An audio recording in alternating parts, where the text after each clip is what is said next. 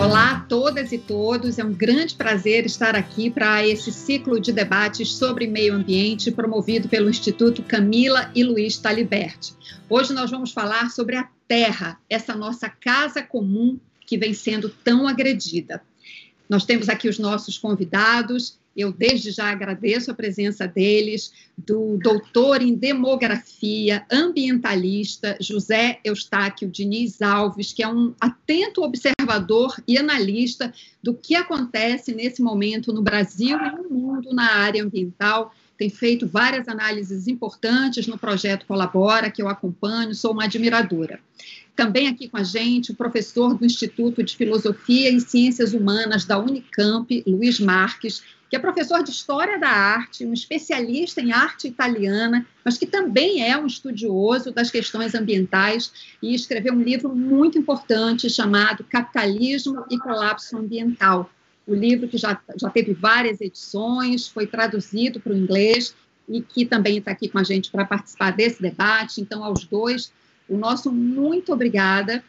E eu queria começar, então, com o José Eustáquio, que vai falar para a gente é, do que, que a gente está fazendo nesse momento com o nosso planeta, né? da sobrecarga que nós estamos impondo ao planeta, usando em excesso recursos naturais que são finitos, né? e que, enfim, tem que haver um limite no uso desses recursos. Então, é, José Eustáquio, você começa explicando para a gente, então, é, o que está acontecendo nesse momento com o planeta Terra. É, boa. É um prazer estar aqui nessa apresentação com a, com a, Cristina Serra, que ela não se apresentou, mas também é uma grande jornalista que acompanha a questão do meio ambiente, escreve artigos fantásticos na Folha de São Paulo atualmente e também no projeto Colabora, onde eu participo. E o Luiz Marques, é só para deixar claro é o seguinte, ele é um dos principais autores e estudiosos de meio ambiente do Brasil, e esse livro que a Cristina citou, é um dos livros assim memoráveis que, que vai ficar para a história é, da bibliografia ambiental para o resto é, do Brasil. Então, o que eu vou tentar fazer é só uma, uma introdução inicial é, para a gente iniciar o debate. Né? Eu vou falar sobre o antropoceno, que é essa nova era que a gente está é, vivendo, e no, no antropoceno a gente está indo para um colapso sistêmico global. Né? Esse que é, que é o nosso destino se nada for feito para mudar. Né? A tragédia de Brumadinho, também a tragédia de Mariana, ela é apenas uma parte né, desse colapso sistêmico, sistêmico, global. Então, eu vou falar rapidamente, vou tentar falar em menos de, de 10 minutos.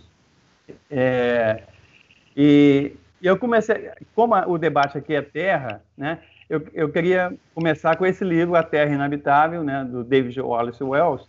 E só para dizer para vocês o seguinte: é, o David Wallace Wells é um jornalista do é, New York Magazine, da, de uma revista, e ele escreveu um artigo em 2017 é, que, que falando sobre terra inabitável. Foi a primeira vez que eu ouvi essa, essa, esse termo, né? essa concepção de, de que a terra pode ficar inabitável. E foi o artigo, esse artigo, ele foi é, a peça mais lida em toda a história do, do, New York Magazine. Então, assim, é uma coisa impressionante. Infelizmente, no Brasil, pouca gente deu, deu atenção para esse artigo, mas felizmente, dois anos depois, ele transformou esse artigo num livro, que é esse livro que está a capa aí. E para vocês terem uma ideia, é, tanto eu como o Luiz, o pessoal chama a gente de catastrofista, né? É, e o David Wells, ele começa o livro, o artigo, e começa o livro dizendo, é pior, muito pior do que você pensa. Tá? Então, só para vocês terem uma ideia de, de que, que a gente está é, tá falando, né? E, então, assim, é, rapidamente, como que a gente chegou a, a essa situação? A, a, mudança né, do, do Holoceno para o Antropoceno, ela começa, pelo menos, há 250 anos atrás, com a Revolução industrial e energética. Então, esse gráfico aqui está mostrando uma coisa muito simples, que a população mundial, que era menos de um bilhão de, de habitantes, ela cresceu é, ela cresceu, é, a linha vermelha, 9,2 vezes em 250 anos. Tá? Mas a economia, ela cresceu 135 vezes. Então, a gente teve, é, nesses 250 anos, um crescimento da renda per capita de 15 vezes. É claro que essa renda é muito desigual, mas nunca na história da humanidade a gente teve um crescimento tão rápido é, da, da, A gente pode falar que nesses 250 anos, a economia cresceu mais do que os 200 mil anos é, desde o Homo sapiens. Tá? É, e, então, assim, esse é o quadro né, de, de crescimento extremamente é, acelerado. E existe um termo, eu estou colocando aqui rapidamente, é, que chama a grande aceleração, que é claro que não dá para ver todos esses gráficos aqui, mas aqui tem é, é população, é, economia, é, investimento direto, uso, uso da água, uso da terra, é, a, a, produção de papel, produção é, de, de, vários outros produtos. Então, vocês veem todas as curvas, elas, elas viram uma curva exponencial, principalmente a partir de 1950. Tá? E que, o que, que, qual que é o impacto disso no planeta Terra? É, esse conceito de pegada ecológica e biocapacidade da Terra, eu acho que é uma metodologia é, é super fantástica, porque é o seguinte, é, você é, é, contabiliza tudo que é produzido é, no planeta e você transforma toda essa produção em, em hectares globais, que é GH, GHA, aqui no, no, na apresentação aqui assim, GHA né, hectares, hectares global. E a Terra, evidentemente, como é um planeta só, não existe planeta B, ela tem uma biocapacidade que ela tem uma certa variação, né? Ela, é, porque depende da tecnologia que você pode usar essa biocapacidade, mas é uma biocapacidade é, limitada, né? dentro de uma pequena variabilidade.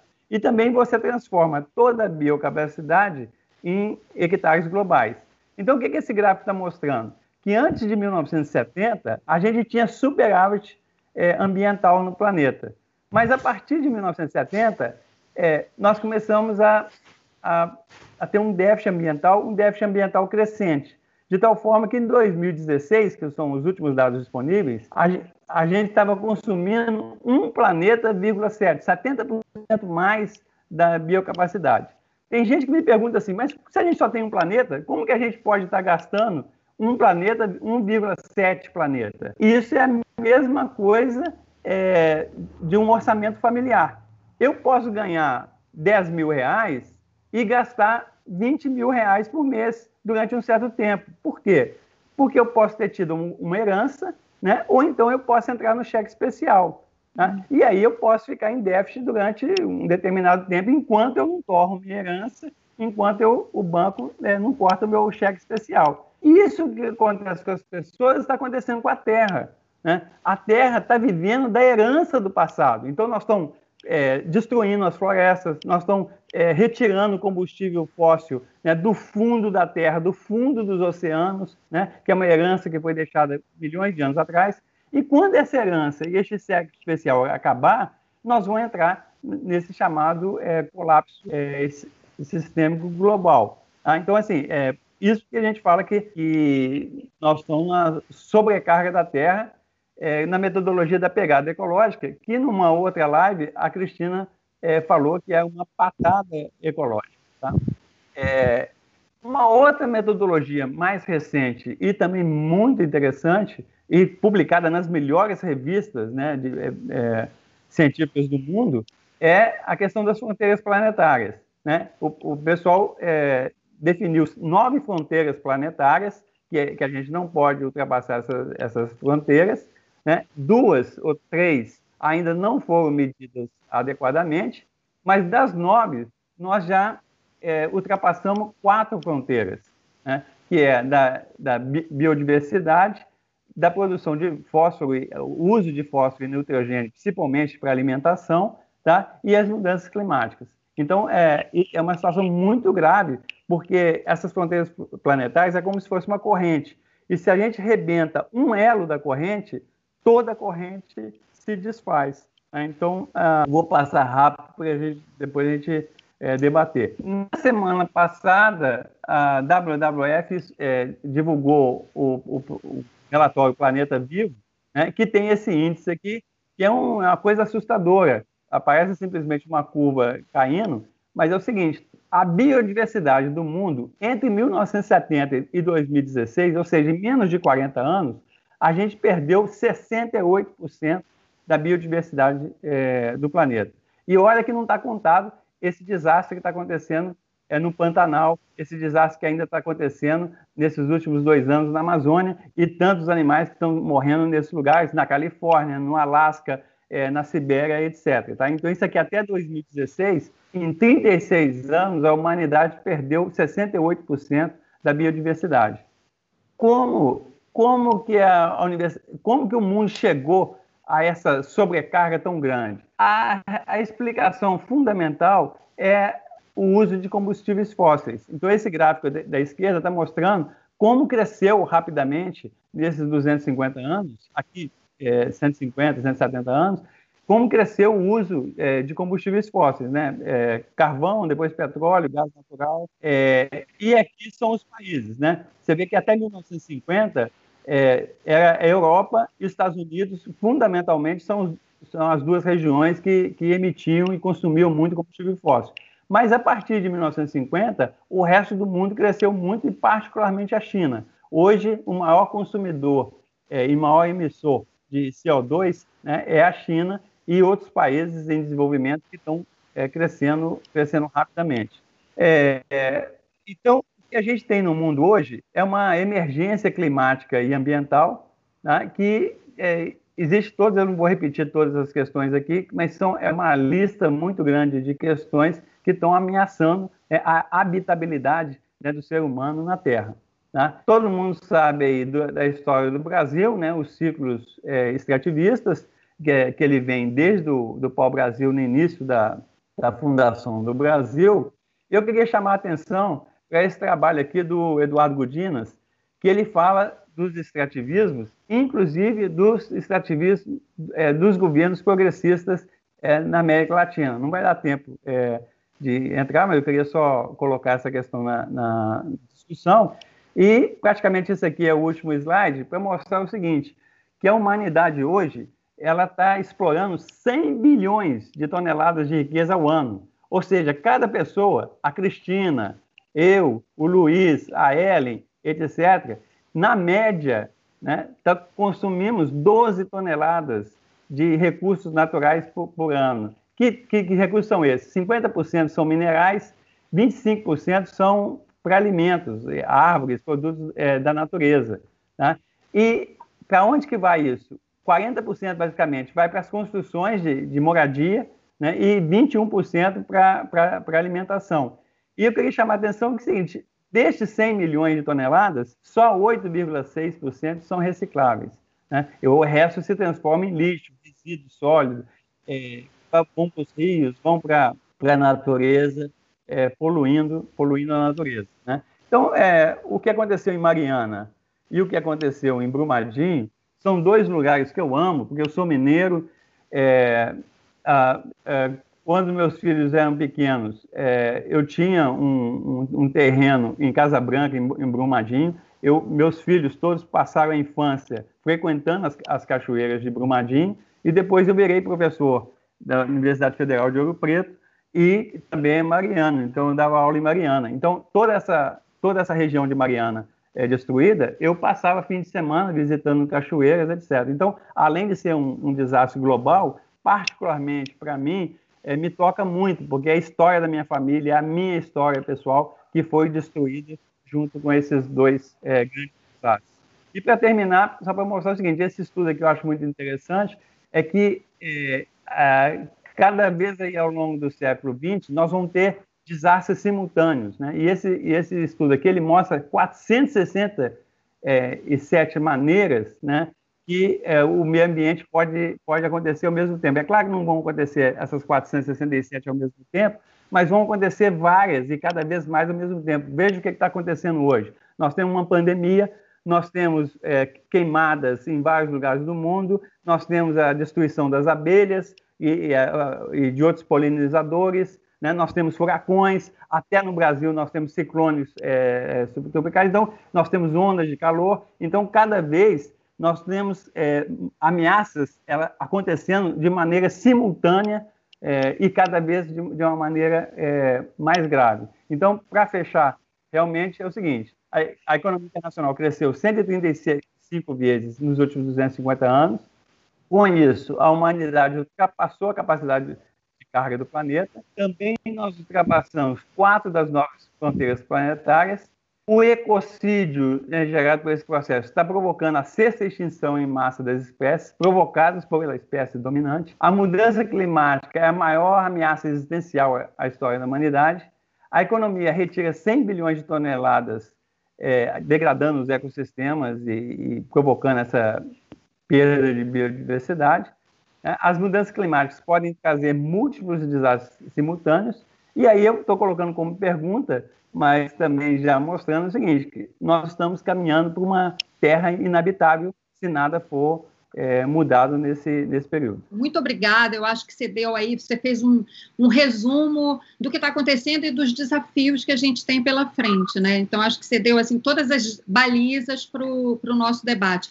Eu queria passar para o professor Luiz Marques, porque eu acompanhei uma entrevista dele em que ele fala sobre o livro e a, a, as principais teses do livro, e uma delas é, é, é, a análise que ele faz do processo de expansão do sistema capitalista, da atividade econômica capitalista, que tem na sua natureza uma necessidade de expansão e com isso é, ela, o, o, sistema estressa o, o, uso de recursos naturais que o planeta tem para nos oferecer. Eu acho que isso casa perfeitamente com esse relato que você fez agora, que você, vem que você mostrou é, é, como esse uso excessivo, abusivo dos recursos naturais é, vem sendo feito, principalmente nos últimos anos, e nos traz a essa situação até aqui.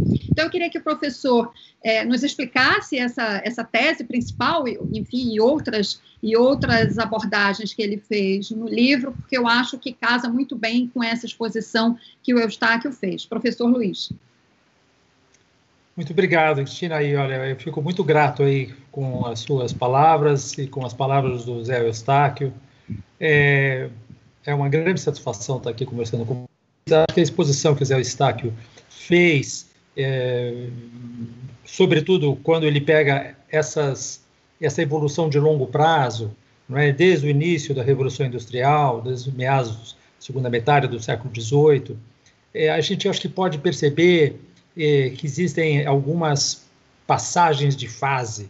Não é? Essa primeira passagem de fase, que o, dizer, se nós pegarmos a história, digamos assim, do Holoceno, não é? os últimos 11.700 anos, fica muito claro que a produtividade do trabalho, digamos assim, de um camponês no mundo romano, digamos assim, antigo, e a produtividade do trabalho no mundo de um, de um camponês do século XVII não era muito diferente, porque basicamente eles estavam eles estavam é, aproveitando fluxos de energia existentes, a, a, a, energia animal, a própria energia, a energia animal, fluxos, estoques recentes, que eram a madeira, não tinham ainda, é, digamos assim, empregado esse enorme quantidade de estoque de energia acumulada no subsolo, que é exatamente os combustíveis fósseis. Então, há, ah, então, essa passagem brutal, não é, de uma fase de civilização para outra, e como bem mostrou o Zé Eustáquio, existe essa, essa segunda fase, que é uma segunda fase que, que ocorre no, no segundo pós-guerra, sobretudo após 1950, que justificaria, então, claramente a delimitação, a, a, a, a periodização não é, inicial, então, dessa nova época geológica que tem sido chamada de antropoceno, e eu acho que haveria talvez uma, uma outra possibilidade ainda de criarmos uma outra passagem de fase, que é exatamente a partir dos anos 80. É, e alguns dos slides que o José Stalk mostrou mostram claramente que há ainda uma, uma outra elevação da curva e uma das coisas que nós podemos pensar, dois elementos que a gente pode, pelo menos um elemento que a gente claramente pode pensar é o seguinte: nós pensarmos todas, toda a, a, a, a o volume de combustíveis fósseis de, de emissões de CO2 que ocorreram desde 1750, ou seja, desde a origem da, da Revolução Industrial, nós vamos perceber até agora, até recentemente, nós vamos perceber que a partir de 1988, mais da metade das emissões de, de CO2, de dióxido de carbono, desde a Revolução Industrial, ocorreram após 1988.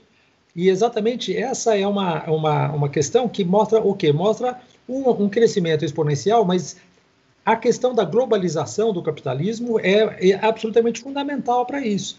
Então, se vocês pegarem o que, que era, por exemplo, o IBGE né, de 1960, o IBGE de 1960 mostrava uma, um, o, o, bioma amazônico ainda relativamente, ou mesmo quase integralmente é, íntegro, intocado. Ou seja, não é que não houvesse ocupação humana, mas essa ocupação humana havia se dado ao longo de, de milênios e de séculos dentro de um sistema relativamente de interação adaptativa com esse sistema. A partir exatamente da catástrofe militar dos anos 64, existe o quê? Uma integração, uma desintegração do bioma e uma integração do Brasil no mercado internacional que se acelera depois ainda mais nos anos 80. Então, no caso do Brasil, por exemplo, nós pegamos hoje uma situação em que você destrói um milhão de quilômetros quadrados do Cerrado e 800 mil quilômetros quadrados da floresta amazônica para produzir ele, é, é, ração animal, basicamente soja é substancialmente ração animal para alimentar porcos que estão na China ou frangos que estão no, na Europa ou em outros países árabes ou uh, peixes no Báltico. É, e é evidentemente que esse sistema globalizado ele não pode funcionar. Quer dizer, é, um sistema alimentar globalizado tal como nós temos hoje, ele é a receita mais uh, rápida e eficiente para um colapso imediato do sistema. E nós já estamos vivendo isso, quer dizer, com uma temperatura de 1,2 graus Celsius na temperatura média do planeta, em relação ao período pré-industrial, nós já estamos no processo que é um processo claramente de degradação e ele é irreversível. A única coisa que eu acho que nós temos que pensar é o seguinte: ele é irreversível, ele, ele pode ainda ser, de alguma maneira, limitado. É, os, vamos dizer, os prejuízos estão aí, eles são, em grande parte, já fazem parte do passivo ambiental, passivo humano. Mas nós podemos ainda limitá-lo. O problema é saber como limitá-lo. É, e nós, quer dizer, nós sabemos o que fazer, nós não sabemos ainda politicamente como fazer isso. E a grande questão é exatamente como encontrar uma nova forma de organização da sociedade, ou seja, passando pela política, de maneira que a gente possa conter, é, desacelerar esse processo. Porque realmente, como disse o José Eustáquio, nós estamos caminhando muito rapidamente, quando se fala muito rapidamente, no horizonte desse século, para uma terra inabitável. Né? Uma terra inabitável para nós, para muitas outras espécies de vertebrados, para muitas outras espécies de invertebrados. Naturalmente, os micro-organismos vão estar muito felizes sem nós. É, eu acho essa questão aí fundamental e a gente tem que conversar sobre isso, né? Porque é, é, é como é que a gente, como cidadão, pode, enfim, o que, é que nós podemos fazer, né? é, considerando que as decisões sobre o uso dos recursos energéticos, essas decisões estão nas mãos, na verdade, de algumas poucas empresas. Né? Hoje em dia, essas decisões elas até não estão nas mãos apenas de governos. Né? Os governos até perderam um pouco dessa capacidade, ou muito dessa capacidade, que está na mão de empresas. Aí, como nós, cidadãos, é, podemos, o que nós podemos fazer? Essa é uma discussão tá, que está colocada. Queria ouvir, então, Eustáquio e voltar para o Luiz sobre essa questão. Não, veja só, eu, eu acho que cada pessoa tem de dar a sua contribuição, é importante que, que você tenha uma prática, né, é, é, amiga, vamos dizer assim, do, do meio ambiente, por exemplo, é, alimentação, né, é, eu não sou vegano, tá? Para deixar claro. É, mas eu acho que ser vegano hoje, eu gostaria de ser. Eu estou caminhando, cada vez eu estou caminhando para ser vegetariano, é, cada vez eu como menos carne, etc. E gostaria de ser vegano. Não sou, deixar, não estou fazendo demagogia. Mas eu acho que é, é, te, é, você pegar essa filosofia vegana, né, que, que é respeitar o direito dos animais, e, e, e, reconhecer todo o impacto da pecuária, né, do agronegócio sobre o meio ambiente, eu acho que é fundamental. Então, é um, é um tipo de prática é, é importante. Agora, é, Eu, eu, eu, eu tenho até uma discussão com o Luiz em relação a isso, que é o seguinte, primeiro, é só para deixar claro que eu acho assim, eu concordo com ele, que quando a gente fala é, capitalismo, a gente está colocando um sistema de produção que pode ser capitalismo de mercado, capitalismo de Estado, tá? Porque a, a, hoje em dia a China, é, que apesar de ter no nome Partido é, Comunista, né, ela é a principal poluidora é, é, do mundo. Tá? Então, é, acho que nesse, nesse sentido a gente tem é, concordância. Agora, eu acho, ô Cristina, que é o seguinte, eu fico brincando, às vezes eu já escrevi sobre isso, dizendo o seguinte, que o problema não é simplesmente do capital, é o problema dos sete pecados capitais. Então é o seguinte, as pessoas isso é confortável para as pessoas. Né? Porque isso que o Luiz está falando no camponês antigo, você tinha de carregar nas costas. Né?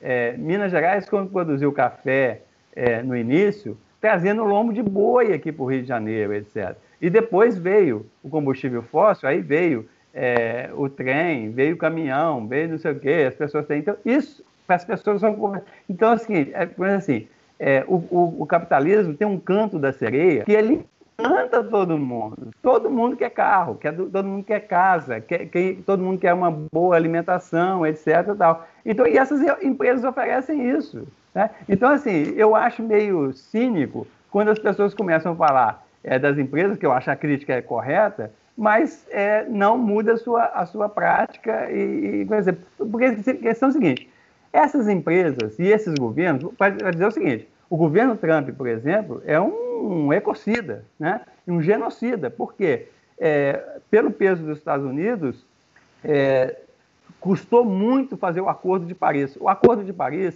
é um acordo muito importante, mas muito limitado. Ele precisava ter um, um passo um passo adiante. É, e o que, é que o Trump e o que, é que o Bolsonaro fizeram? Deram um passo atrás, prejudicaram violentamente. Então, hoje, é, dificilmente a gente vai cumprir minimamente o Acordo de Paris. Mas o Acordo de Paris é uma coisa fantástica. Eu acho que os, os ODS, né, o Objetivos de Desenvolvimento Sustentável, de intenção, ele é muito boa também. Mas se você pegar nos ODS, para fazer esse canto da sereia e para ser aprovado na ONU, o que, que eles fizeram? O ODS 8 está lá, que o mundo tem que crescer, os países pobres crescer é, 7% ao ano. E na média tem que crescer 3% ao ano. Ou seja, essa, esse mito do, do crescimento econômico, ele está embutido dentro do, dos ODS, entendeu? Então, assim, a, a, coisa complica por causa disso. É, porque, assim, é, a, a, gente, a gente protestar contra isso tudo é muito bonito, mas a gente mudar um outro estilo de vida é muito difícil. Bom, só então para esclarecer, o Acordo de Paris é, é, um da, é, é, é aquela sequência de acordos promovidos é, no âmbito da ONU, né, sob os auspícios da ONU, para redução das emissões de carbono. O Brasil assinou e, basicamente, no caso do Brasil, para a gente conseguir uma redução de emissões de carbono, a gente teria que parar de desmatar. Duas coisas importantes que o Eustáquio falou, que eu quero passar para o Luiz. É, é, o, o falou dessa questão desse, digamos assim, entre aspas, o, o, mito do crescimento, né? Que todas as economias têm que crescer, crescer, crescer. Eu fico me perguntando agora se não está na hora de um decrescimento. Os holandeses, né? A Holanda já está pensando sobre isso. É, eu, eu, imagino que o Luiz esteja acompanhando esse debate, então eu queria que se ele pudesse abordar isso também. E a outra questão, eu queria voltar para a questão do uso dos combustíveis fósseis. Né? A gente sabe que o sistema é, econômico é, capitalista não vai mudar de uma hora para outra, como o Eustáquio lembrou, a China pratica o capitalismo de Estado, enfim. Mas será que o mundo não poderia caminhar para uma substituição dos combustíveis fósseis como fonte de energia? Eu sei, nós estamos mergulhados no uso de combustíveis fósseis. Eu lembro de uma frase do ex-presidente George Bush, americano, que uma vez falou: os Estados Unidos são viciados em petróleo. É, a gente não pode começar por aí, mudando essa matriz energética? Luiz, te joguei um monte de pergunta aí, um monte de coisa. Então, eu até anotei aqui para não me perder. É. Então, acho que a primeira coisa que o Zé Stack falou, eu começo então a partir da intervenção dele, mas chega, chega em você rapidinho é, é, é, é, essa, é esse equilíbrio, que é um equilíbrio muito difícil de nós obtermos, entre a, a, a, a mudança individual e a mudança política. Então, é, eu acho que nós temos que ter claro o seguinte, quer dizer, é, o conjunto das mudanças individuais, a somatória das mudanças individuais não representa uma mudança de sistema. Mas qualquer mudança de sistema tem que estar apoiada nas mudanças individuais. Então, isso é, não há, não há essa brinca, não, não, não, não, se trata de criar um dilema entre mudança individual e mudança política. As duas coisas têm que estar integradas. Nós temos que pensar qualquer ato, por pequeno que seja, por exemplo, uma segunda-feira sem carne ou alguns dias da semana sem carne, alguma coisa que você deixa de consumir porque é plástico e na verdade você pode na verdade substituir aquilo por um consumo mais consciente e menos digamos assim de, menor desperdício.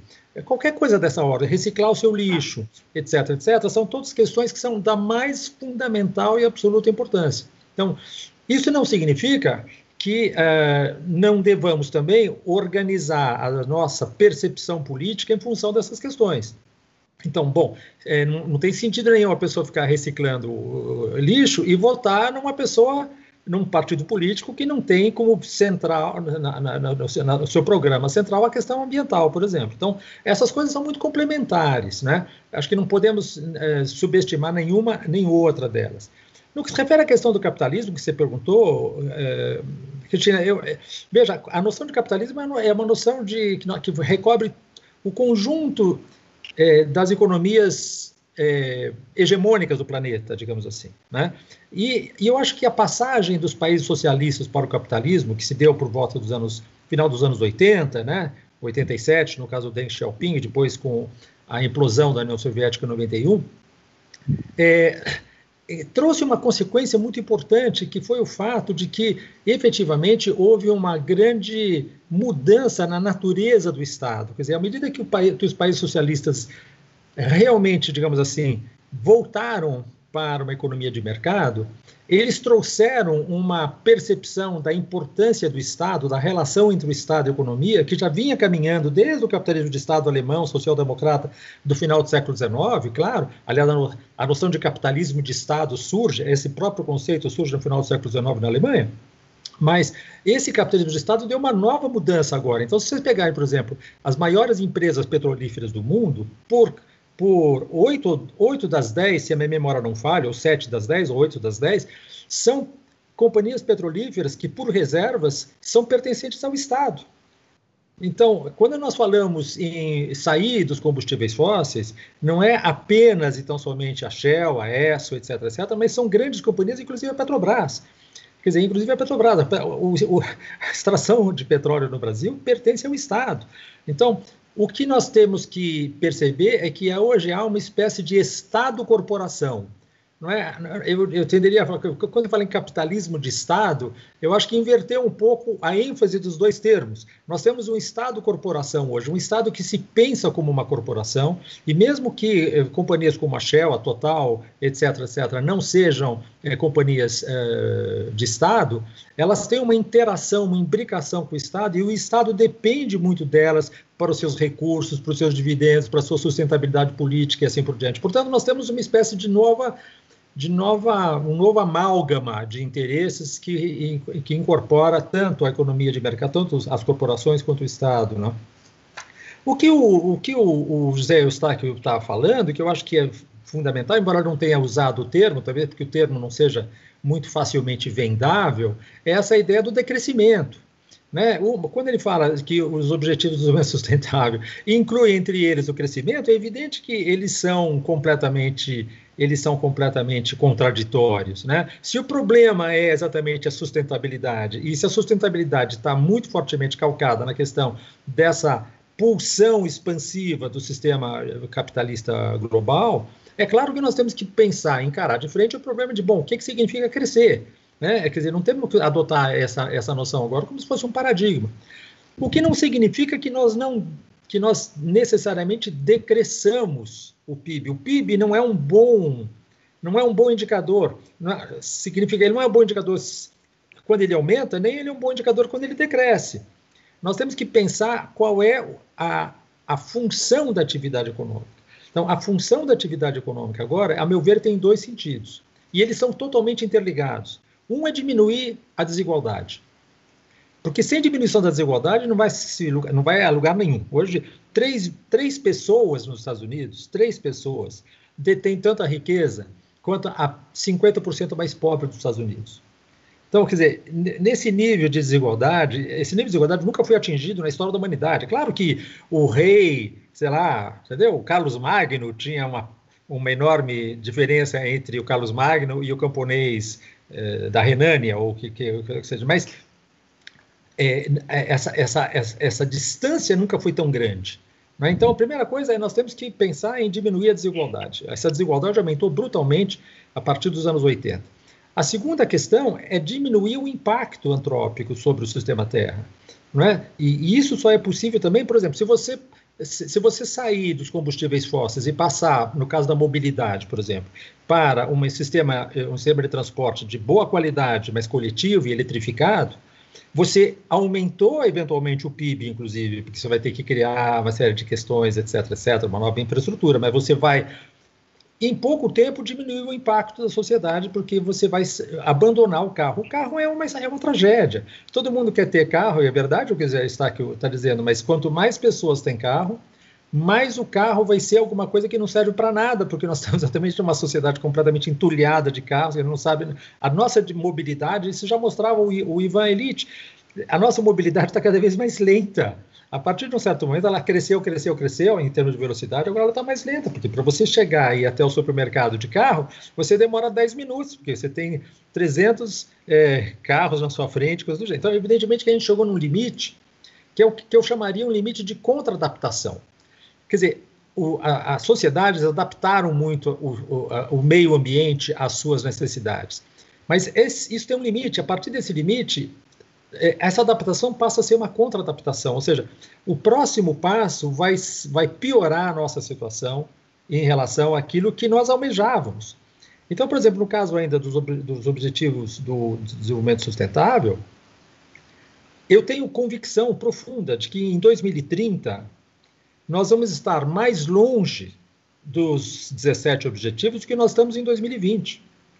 Então, nós estamos, na verdade, nos, nos distanciando já é, desse, desses objetivos. E a questão dos renováveis, para chegar finalmente ao seu último ponto, é claro que nós temos que migrar muito rapidamente para os renováveis, mas a gente não pode ter a, a ilusão de que tudo será como antes, só que em vez de petróleo nós vamos ter, é, digamos assim, é, eólica é. e a voltaica, etc. Não, quer dizer, o petróleo está aí, ele é forte porque ele nos deu alguma coisa que só ele é capaz de dar, em termos de versatilidade, em termos de potencial, de, de, de, o herói, né? ou seja, energia recuperada em relação à energia investida.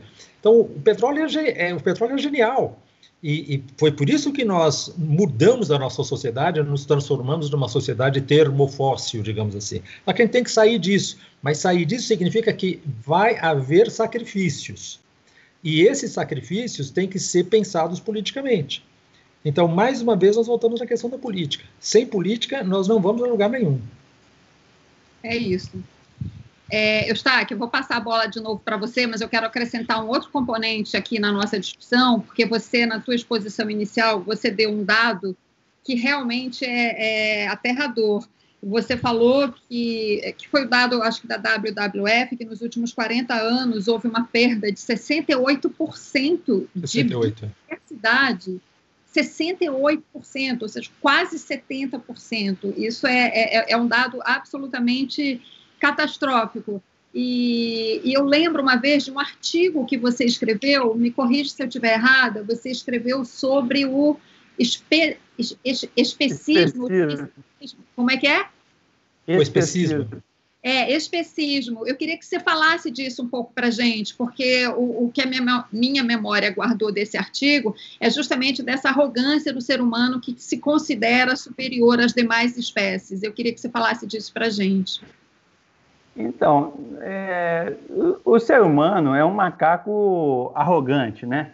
É, vamos dizer assim, um, um macaco que não respeita a floresta, não respeita os outros animais que estão ali, não respeita os passarinhos, não respeita, não respeita nada, né? Ele desceu da árvore é, outro dia estava falando, né, ele tem uma capacidade de prênsil, aí ele desenvolveu é, ferramentas, né, o, o, por isso fala que é o homo faber, né, o homem que, que, que distribui é, ferramentas, e aí, aí inventou Deus, né, e falou que Deus construiu um, um homem à imagem e semelhança de Deus. Então, assim, é uma coisa muito inteligente, né, que o ser humano fez para se, é, se colocar como a espécie é, dona do planeta, né? Nós, somos, nós somos dono, do, dono da Terra, nós somos dono do ar, nós, somos dono, nós não perguntamos os outros animais, é, nada disso, né? É, nós estamos, é o seguinte, nós estamos na sexta extinção em, em massa das espécies, tá? Isso está tá totalmente documentado. E o que eu fico triste, até com gente do meio ambiente, que fala assim, ah, mas já teve cinco, já teve cinco, qual é o problema ter a sexta, tá? É, tudo bem. Se cai um meteoro, igual quando destruiu os dinossauros, caiu um meteoro. Foi uma coisa natural. É, caiu um meteoro no México, né? E isso aí é, criou uma nuvem é, que tampou a luz do sol, acabou com os alimentos e destruiu os, os, os dinossauros, tá? É um efeito, ninguém é, pode acontecer de novo, etc. Né? Então, você é, tem. Agora, veja só, você usar esse argumento, que já teve sim, que nós podemos, nós arvorar como nós somos o, o meteoro, entendeu? Aí, aí é, é, um cinismo, é um cinismo muito grande, né? E aí, aí por isso é o seguinte, o, o que, é que, o que, é que o, o, ser humano é? O ser humano é especista. O que, é que é especismo? Especismo é a mesma coisa do racismo. Só que o racismo é contra uma etnia, o especismo é contra todas as outras espécies. É a mesma coisa do sexismo. O que o homem mata uma mulher, faz um feminicídio, é a mesma coisa do especismo. Então, eu escrevi um artigo outro dia, é o seguinte, não basta ser sexista, não basta ser é, antissexista, não basta ser antirracista. É, Precisa ser anti-especista. Porque assim, a gente tem incorporar, assim como a gente achava a escravidão natural há, há 150 anos atrás, a gente acha hoje o especismo uma coisa natural. A gente tem que destruir essa, essa concepção que o especismo é uma coisa natural. Isso foi construído historicamente. Né? E isso não só está destruindo todas as outras espécies que estão na Terra muito antes do que o ser humano, como vai, no final, destruir a própria humanidade. Eu lembro de uma música do Tom Jobim que fala assim: ninguém é feliz sozinho. E aí isso vale para a espécie. Nenhuma espécie vai ser feliz na Terra sozinha. Não, isso é impossível é, acontecer. Então, a gente tem que levar a sério o seguinte: além de, de sexismo, de racismo, de escravismo, de não sei o quê, nós temos de incorporar essa palavra que é o especismo. Existem dias internacionais de luta contra o especismo. E a gente tem que incorporar, e eu acho que foi muito boa a lembrança que você colocou. É isso que você falou, é que ninguém, é, é, impossível ser feliz sozinho, até porque assim todos os animais, todos, do mais diminuto mosquitinho até o topo da cadeia alimentar, todos eles têm um papel ecológico, né? Como é, fator de equilíbrio de ecossistemas, como dispersores de sementes, enfim, todo mundo tem um papel aqui. É, Luiz, eu queria te perguntar também sobre o seguinte, porque você aborda isso também. É, bom, a gente, pela nossa conversa até aqui, a gente já viu o tamanho da crise. É, o que eu quero colocar agora para vocês é, é, o seguinte: a nossa capacidade de reação à crise. Nós estamos aqui conversando, discutindo, né? É, somos observadores desse e analistas dessa questão. É, mas a impressão que eu tenho, é, muitas vezes, é que a, a, a, é, essa urgência da questão ambiental não chegou para a grande maioria das pessoas, né? Então, nós temos um desafio muito grande pela frente de comunicar essa questão da, da, do impacto, clima, da, da, impacto das mudanças climáticas, tudo isso. O que fazer com o nosso lixo, como mudar o nosso padrão de consumo, etc. E eu estou aqui falando para vocês, estou me lembrando da Greta Thunberg, a, a, mocinha de 16, 17 anos lá da Suécia, né, que está se colocando como porta-voz dessa questão. Né? E ela é uma inspiração para muita gente, mas assim, a gente precisa de milhões de Gretas, né? ou milhões de pirralhas, digamos assim, lembrando lá o que o, o que o presidente lá falou sobre ela. Mas, enfim, a gente precisa de milhões de Gretas para reverberar esse assunto. Então, Luiz, o que eu quero saber de você é o seguinte: é, nós não temos, nós seremos incapazes de reagir né, a, a essas urgências é, no ritmo em que essas questões precisam ser atacadas? Qual é o caminho? Eu sei que a pergunta é difícil, mas eu, eu tenho que jogar para você. Ela não é difícil, ela, é, ela é fácil, porque a resposta é simples, a gente não sabe. a gente não sabe quem é que pode se arvorar em, em saber, essa, é, saber se nós somos capazes ou não de reagir como espécie, como sociedade. O que eu acho que é importante é a gente voltar a acreditar que nós somos capazes. É, porque é o primeiro passo para. É, acho que existem dois passos fundamentais. Primeiro é tomar consciência da gravidade extrema da situação. E aí a questão da comunicação que você estava se referindo é fundamental, eu acho que eu gostaria de voltar a esse ponto. Uhum. Segundo, a segunda questão é exatamente a, a questão da, da, é, da crença, da generosidade de acreditar que a espécie humana, que, a que as nossas sociedades são capazes de fazer alguma coisa que elas nunca fizeram até agora. E um dos argumentos que eu acho que é importante a gente ter em mente é que se elas nunca foram capazes, é porque nunca foi necessário fazer isso. Mas agora é. Então nós estamos diante de alguma situação que se define por duas, por duas ignorâncias. Primeiro, a nossa experiência passada não é capaz de nos orientar em relação àquilo que nós vamos ter que fazer, porque não faz parte do nosso cabedal, do nosso repertório de experiências históricas enfrentar aquilo que nós temos que fazer agora. Isso é, é, é alguma coisa completamente nova. Então, e a segunda questão é essa, que é a questão da comunicação. Quer dizer, como é que nós vamos fazer para, de alguma maneira, encontrar em nós a disponibilidade de entender esse assunto, perceber o quanto esse assunto é central nas nossas vidas e comunicar isso através de, uma, de um conjunto de estratégias que, por enquanto, nós estamos é, muito aquém do necessário. Né? Então, na verdade, todas essas correntes negacionistas, que elas sejam pura e simplesmente expressão de um irracionalismo boçal, ou que elas sejam parte de, uma, de um programa é, de, de financiamento, de sites e de think tanks que procuram negar esses problemas, eles estão muito mais avançados que a gente. Quer dizer, eles têm uma capacidade de comunicação na re, nas redes sociais, ele tem um controle da imprensa. Pega um, um, Robert Murdoch, por exemplo, esse cara tem um controle sobre a Fox News, etc., etc., que faz com que haja realmente uma estratégia de comunicação que seja no sentido de desviar a atenção disso, uh, inocular a dúvida sobre isso, uh, criar fatos que des, desviem a atenção, uh, e, sobretudo, mesmo quando eles falam que dos incêndios da Califórnia, por exemplo, eles não associam os incêndios da Califórnia com a questão sistêmica, a questão do, das mudanças climáticas. Né? Então, atomizar a informação, ao invés de associá-la às tendências sistêmicas que estão ocorrendo no planeta, são todas estratégias que eles estão usando e que estão usando muito bem. Nós precisamos agora é nos organizar para criar um, uma, a, a, a, capacidade de comunicar essa emergência. Né? Então, acho que a informação é muito importante, mas além da informação, é de uma maneira uma certa. Sabe, o século XX nos roubou muito a confiança na nossa capacidade de, de. a confiança na nossa capacidade de mudar. O século XX discutiu muito fortemente qual seria a melhor sociedade. Então, os liberais contra os socialistas, etc. Cada um teve a sua posição nisso, mas o que estava no horizonte era qual seria a melhor sociedade. Hoje nós não temos mais essa questão. Nossa questão é como é que nós vamos sobreviver, como é que nós vamos manter esse planeta habitável. Então nós temos que, de alguma maneira, nos unir. Todas as pessoas que acreditam que a gente é capaz de ter um, um, núcleo racional de comportamento e de pensamento, a gente tem que se unir para tentar, ao contrário, criar uma corrente de fé, né? Eu acho que é uma questão de fé mesmo. Nós temos que acreditar, acreditar que é possível é, mudar, porque se a gente não acreditar nisso, esquece, a gente não, a gente não vai. Né?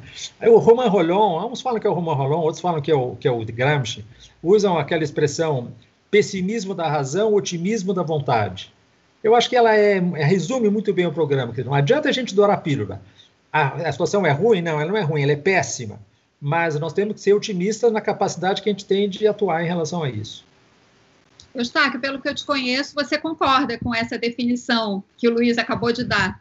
É, exatamente. Eu, eu, eu me declaro é, explicitamente um pessimista, né? um pessimista com a economia, um pessimista com, é, com o que está acontecendo com o meio ambiente, um pessimista com o que está acontecendo com a democracia. Né? Se você pega os, os índices da The Economist, mostra que a democracia está rompendo no mundo.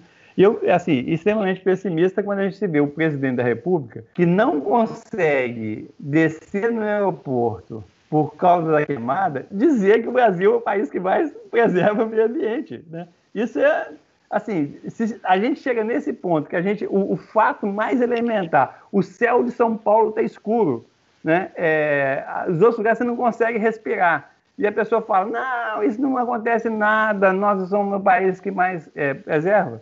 E ainda tem gente que acredita numa coisa dessa, como acredita nessas coisas que o Luiz falou lá em relação aos Estados Unidos e em relação à Rússia e etc. Então, assim, a gente tem que ser pessimista. E, e assim, eu estou muito pessimista. Eu acho cada vez mais difícil fazer. Agora, eu concordo. É o seguinte, a gente tem que ter, na vontade, a gente tem que ser otimista. Então, eu continuo escrevendo. Eu estou participando dessa live aqui, é porque, assim, eu sou pessimista, mas sou insistente.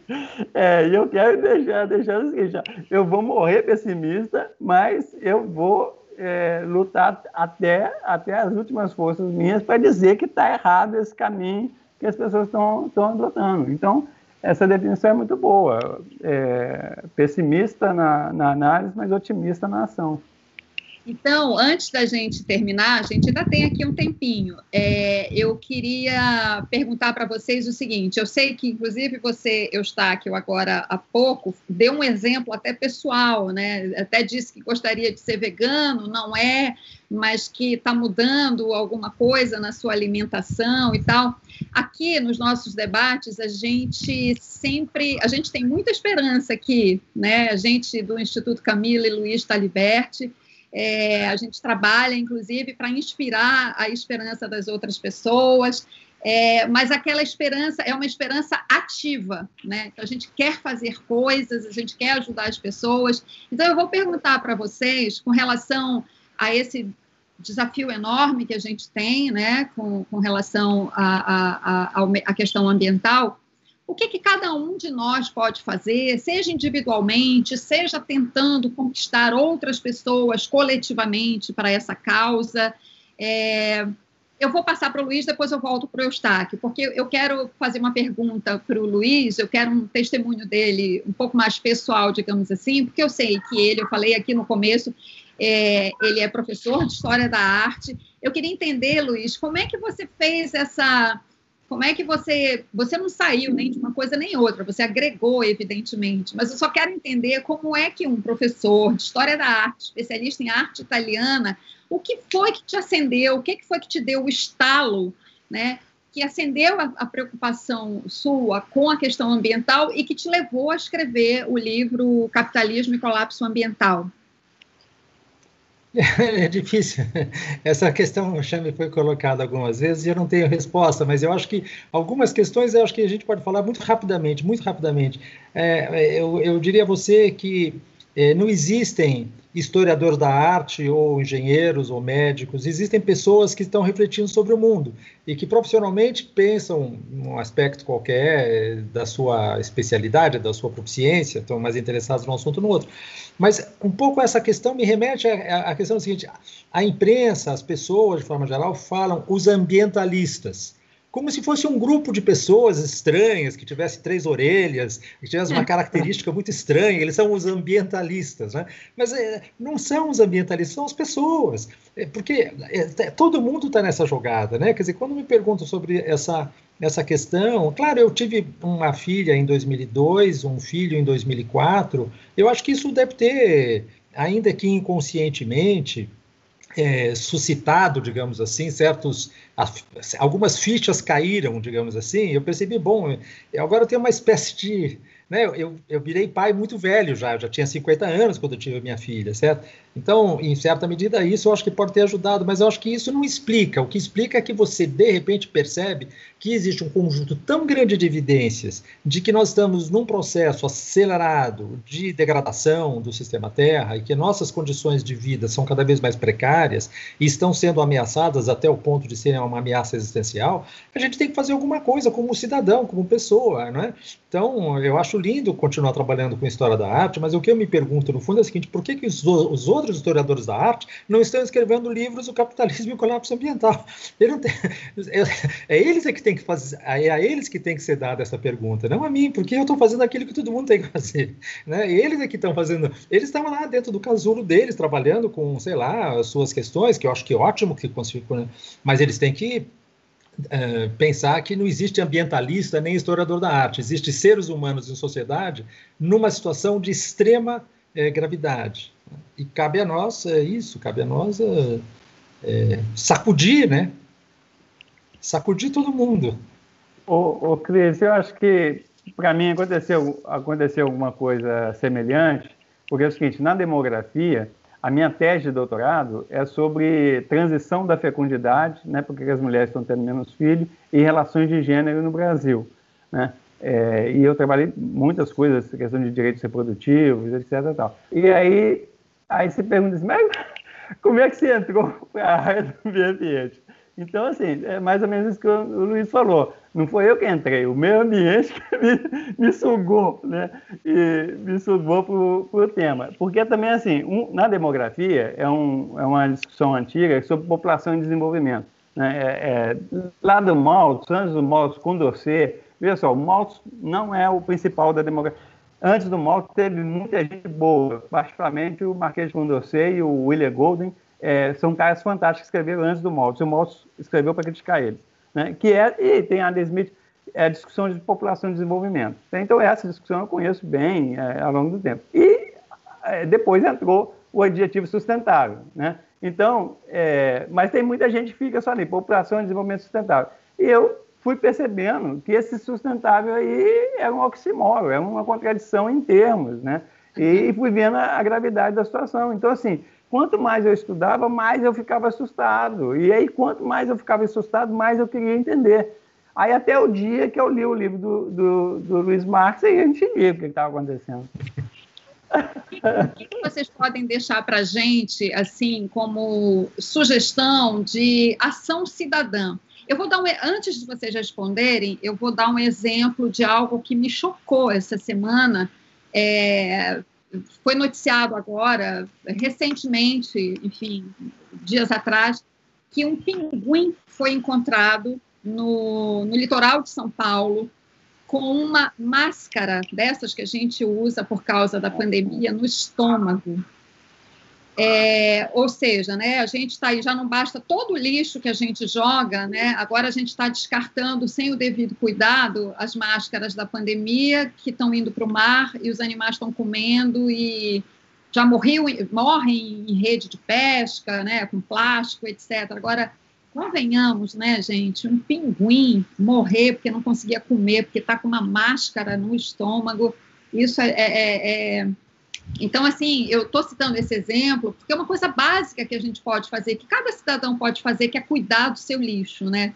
Então, eu estou aqui já, de antemão, dando, porque a gente sempre é, procura terminar os nossos debates dando sugestões de ação cidadã, do que, que cada um pode fazer, e eu acho assim, né, no mínimo, cada um cuidar do seu lixo. Eu quero saber o que, que vocês dizem para a gente é, o, de sugestão, de ação. O que, que nós, como cidadãos do planeta Terra, não é só do Brasil, mas do planeta Terra, que é a única casa que a gente tem para viver, é, o que, que a gente pode fazer? Quais são os caminhos que a gente tem de, enfim, seja pressão política, organização em comunidades, é, ações que a gente pode ter em nível local, por exemplo, pressão por transporte coletivo, enfim, que, que ideias vocês podem deixar aí para gente?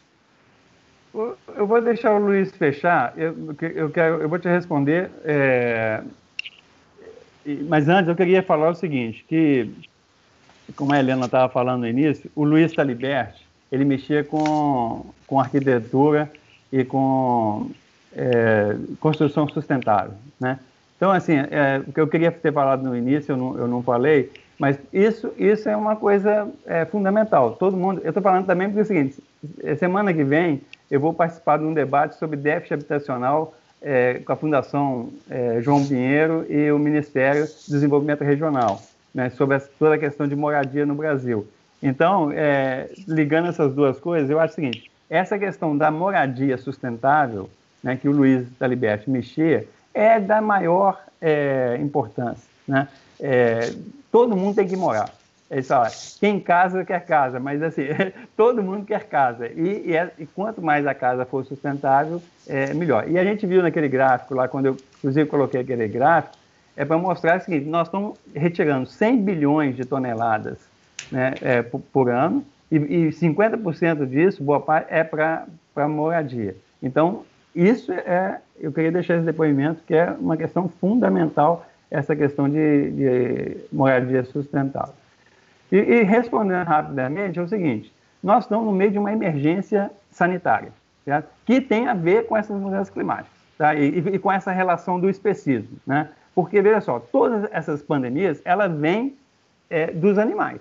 Tá? Então, é a nossa relação com os animais que, que, que permite a SARS, é, a, a Covid e tudo mais, vem e como, como há, há 500 anos atrás, a peste negra, tudo vem dos animais. Então, é, a pandemia é, é um, um alerta tá? que nós não estamos tendo uma boa relação com, com os animais. Isso, isso é a primeira coisa. E aí, quando vem essa. É, agora, a pandemia vai passar, bem ou mal, ela vai passar. E a emergência climática e a emergência ambiental, ela vai continuar e ela vai se agravar é, é, ao longo dos anos. Né? Então, assim, agora, isso que você colocou é claramente o seguinte: essa coisa egoísta e, e limitada e, e, simplista da humanidade. Ela tenta resolver né, é, uma pandemia gerando outros problemas, como o descarte das máscaras, que é uma coisa simples, que a pessoa tem. Primeiro, máscara não é para pôr no, no queixo, né? Quer dizer, eu, eu sempre fiquei. eu fiquei, quando começou a quarentena, eu fiquei 15 dias de quarentena sem sair de casa. E achando que estava todo mundo preso dentro de casa. Aí o dia que eu saí, as pessoas com, com máscara no queixo, as pessoas cuspindo na rua e tal. E depois vem essas notícias, né? Que, que os peixes estão estão comendo máscara. Agora essa notícia do pinguim, que é uma coisa, um pobre inocente, né? É fruto do, do, dessa questão. Então, assim, isso é um alerta Assim, é aquela questão, não dá para continuar nesse ritmo que, que a humanidade está tendo com, com o meio ambiente, com as demais espécies. Isso tem que mudar, mudar urgentemente, senão nós estamos perdidos. Luiz. Ah, eu acho que, claro, isso que vocês falaram, ambos, acho que é exatamente vai ao, vai ao alvo. Eu acho que o que houve de. É, o que mais afasta as pessoas é, de ações concretas é esse profundo individualismo que é típico, é, que é típico do capitalismo. Né? A ideia do sucesso pessoal, a ideia de que eu, eu, eu, a minha vida diz respeito a mim mesmo, e, e, e tudo que, que atrapalha ou que contraria esse, esse, tipo de, no caso das igrejas evangélicas, estão vendendo essa ideia dessa teologia da prosperidade, é, Jesus vai fazer você enriquecer, né? como se, se, essa questão fosse uma questão originária do Evangelho. Né? O Evangelho nunca falou que as pessoas vão enriquecer, que isso é, um, isso é um, uma distorção profunda que faz parte de toda essa corrente individualista. Então, a primeira coisa que eu acho que tem que fazer é a seguinte: para de olhar para si dentro, para, para de olhar para o seu umbigo.